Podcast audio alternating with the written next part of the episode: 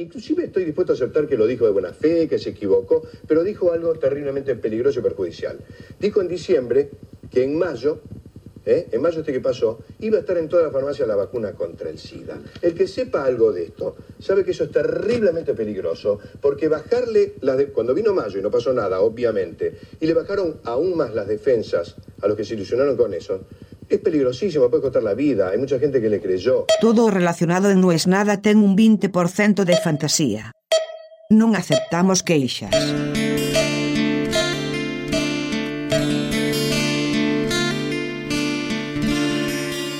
cuando está bien hecho, es más difícil no creer que creer. El punto de partida es siempre el mismo. Nuestro esquema mental simula ser perfecto y eficiente, pero nada está más lejos que eso. Hoy tuve tiempo de escuchar el que es mi podcast favorito, el del maestro Daniel Prado, a vida fuera de caverna, que aunque no seas un experto o experta portugués hablante, te recomiendo que le des una chance, porque se entiende perfecto. Habla tan claro, tan despacio y tan bien, Daniel, que aunque no hables portugués lo vas a entender. Y él hablaba sobre un tema que es la pasión de mi vida, sobre la verdad, sobre los engaños, Daniel Prado, además de hacer un podcast, es un excelente mago. Y es entonces, por su calidad de mago, que le doy la derecha y le creo todo lo que dice acerca de la verdad y la mentira. Creemos que así como todo el mundo es inocente hasta que se demuestre lo contrario, todo el mundo dice la verdad hasta que alguien pruebe que eso es mentira. Cuando tu conocimiento está condicionado por tu deseo, esto es, querés que pase tal cosa, tu mente no solo baja la guardia, sino que le pone alfombra roja a la mentira.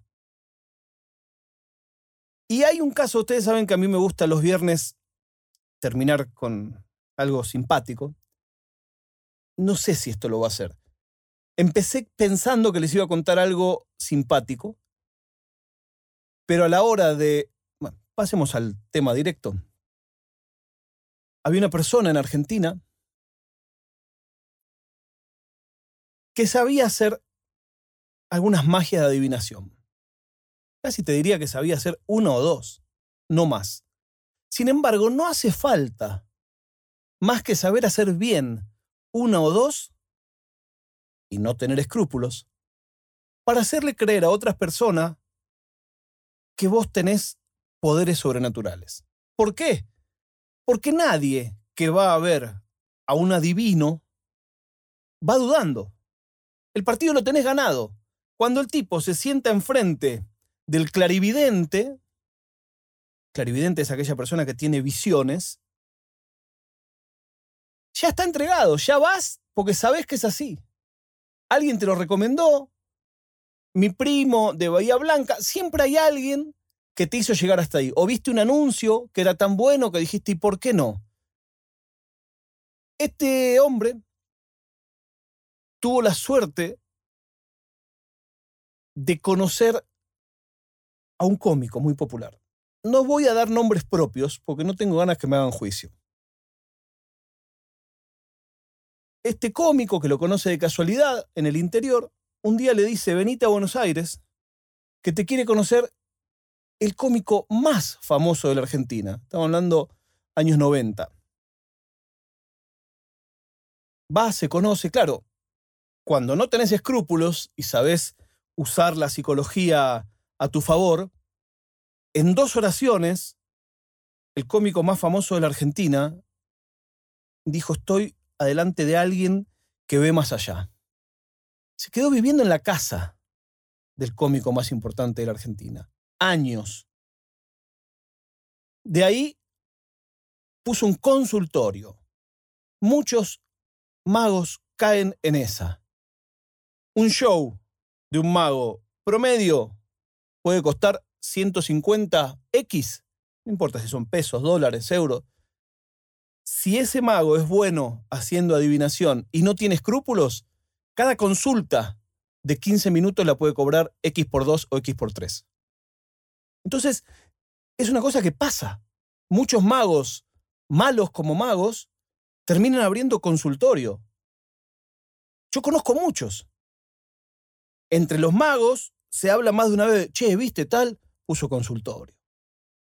Y me ha pasado, y le ha pasado a cualquiera que haga magia, que aún cuando haces magia cómica o haces magia que claramente no tiene que ver con poderes mentales, llámese hacer aparecer una carta, nunca falta el que viene y dice, che, ¿no podrías leerme la palma de la mano? Todo depende de tus escrúpulos. Bueno, esta persona se lo metió en el bolsillo a este cómico, que le puso su consultorio a todo trapo en el centro de Buenos Aires, y empezaron a ir personas muy famosas, personas muy ricas. Eso se corre muy rápido la bola.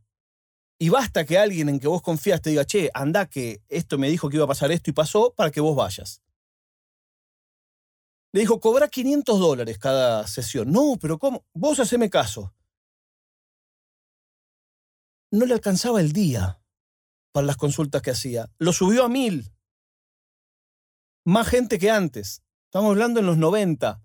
Pero esto empezó incluso cuando los dólares todavía no eran el uno a uno sigue creciendo. Y hay una anécdota que a mí la que más me gusta de todas. Él no la cuenta nunca, por supuesto. Un día atiende a Mirayoma. Le pide a Mirayoma que se concentre, que ponga toda su energía en un nombre de una persona, en un nombre de una persona importante para ella, para atrás y para adelante.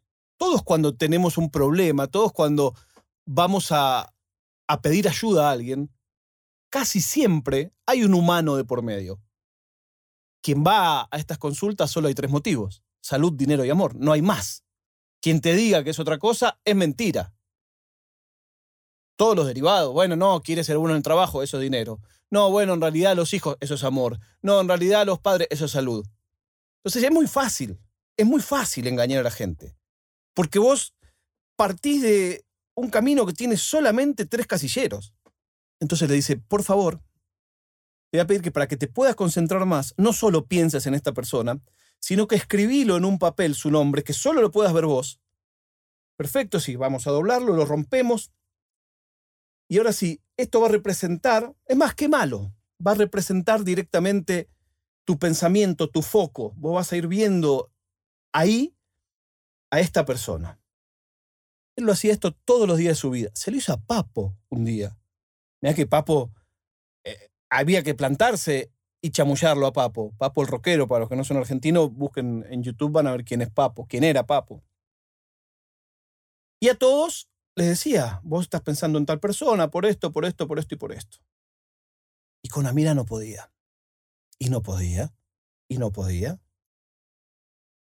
Y en un momento le tiene que decir, mira, mira, te voy a pedir por favor, hoy estoy un poco muy cargado porque atendí mucha gente y no estoy pudiéndome concentrar como yo quisiera. Te pido por favor que no le digas a nadie este nombre para que vos veas que, de verdad esto es entre vos y yo, pero volvé mañana. Corte A. Este señor empezó a llamar a todos los amigos que tenía de ascendencia árabe, terminó en lo de un traductor para que alguien le diga qué decía en un, en un texto que él tenía. Porque básicamente de lo que se trataba era adivinar qué escribías. Y claro, Amira lo escribió en árabe. Y si vos sos de verdad tan clarividente, eso no puede ser un límite para vos. Se supone que, que no es así, que vos lo ves a través de tu corazón.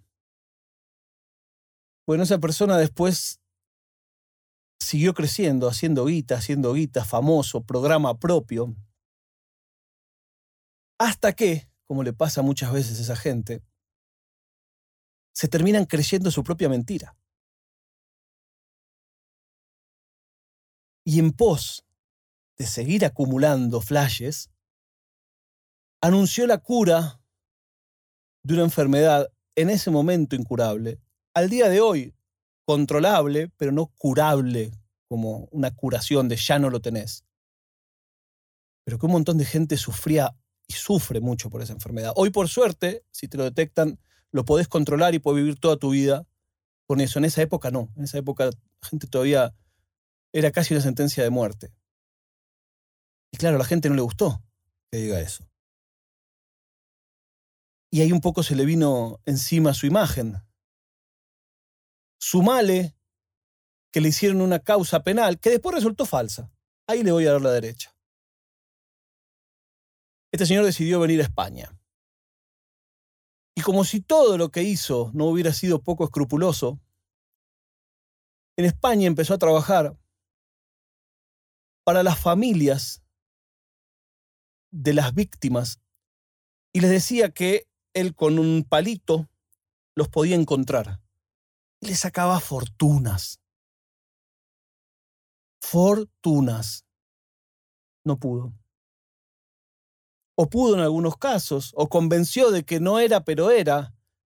También muchos de estos personajes lo que tienen es ni más ni menos que informantes. O sea, cuando vos no tenés escrúpulos, cobras una tonelada de guita y nada te da vergüenza, no te problema ninguno en repartir con otros delincuentes. Se volvió a la Argentina y acá es donde les voy a fallar. Porque todos los viernes yo quiero terminar arriba. Pero cuando se me ocurrió hacer el fact-checking, esto es hacer una mirada de qué pasó con, cada vez que voy a hablar de alguien o de algo, me gusta ver si a último momento hay algo que yo no sabía.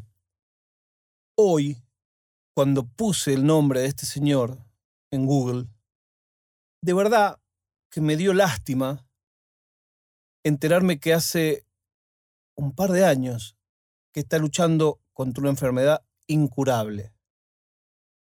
Sí, una persona que habló de una vacuna que nunca llegó, y que decía que te podía ayudar a curarte, mirar las paradojas y la vuelta de la vida, hoy está luchando con una enfermedad de mierda como es el cáncer. De verdad que eso no se lo deseo a nadie. Ni siquiera a la gente que trabajó de engañar a otros. Uno siempre tiene la esperanza que en algún momento cuenten y digan, me arrepiento, esto estuvo mal, yo hacía esto. Mientras tanto, ¿quién soy yo? Para decirlo, no es nada.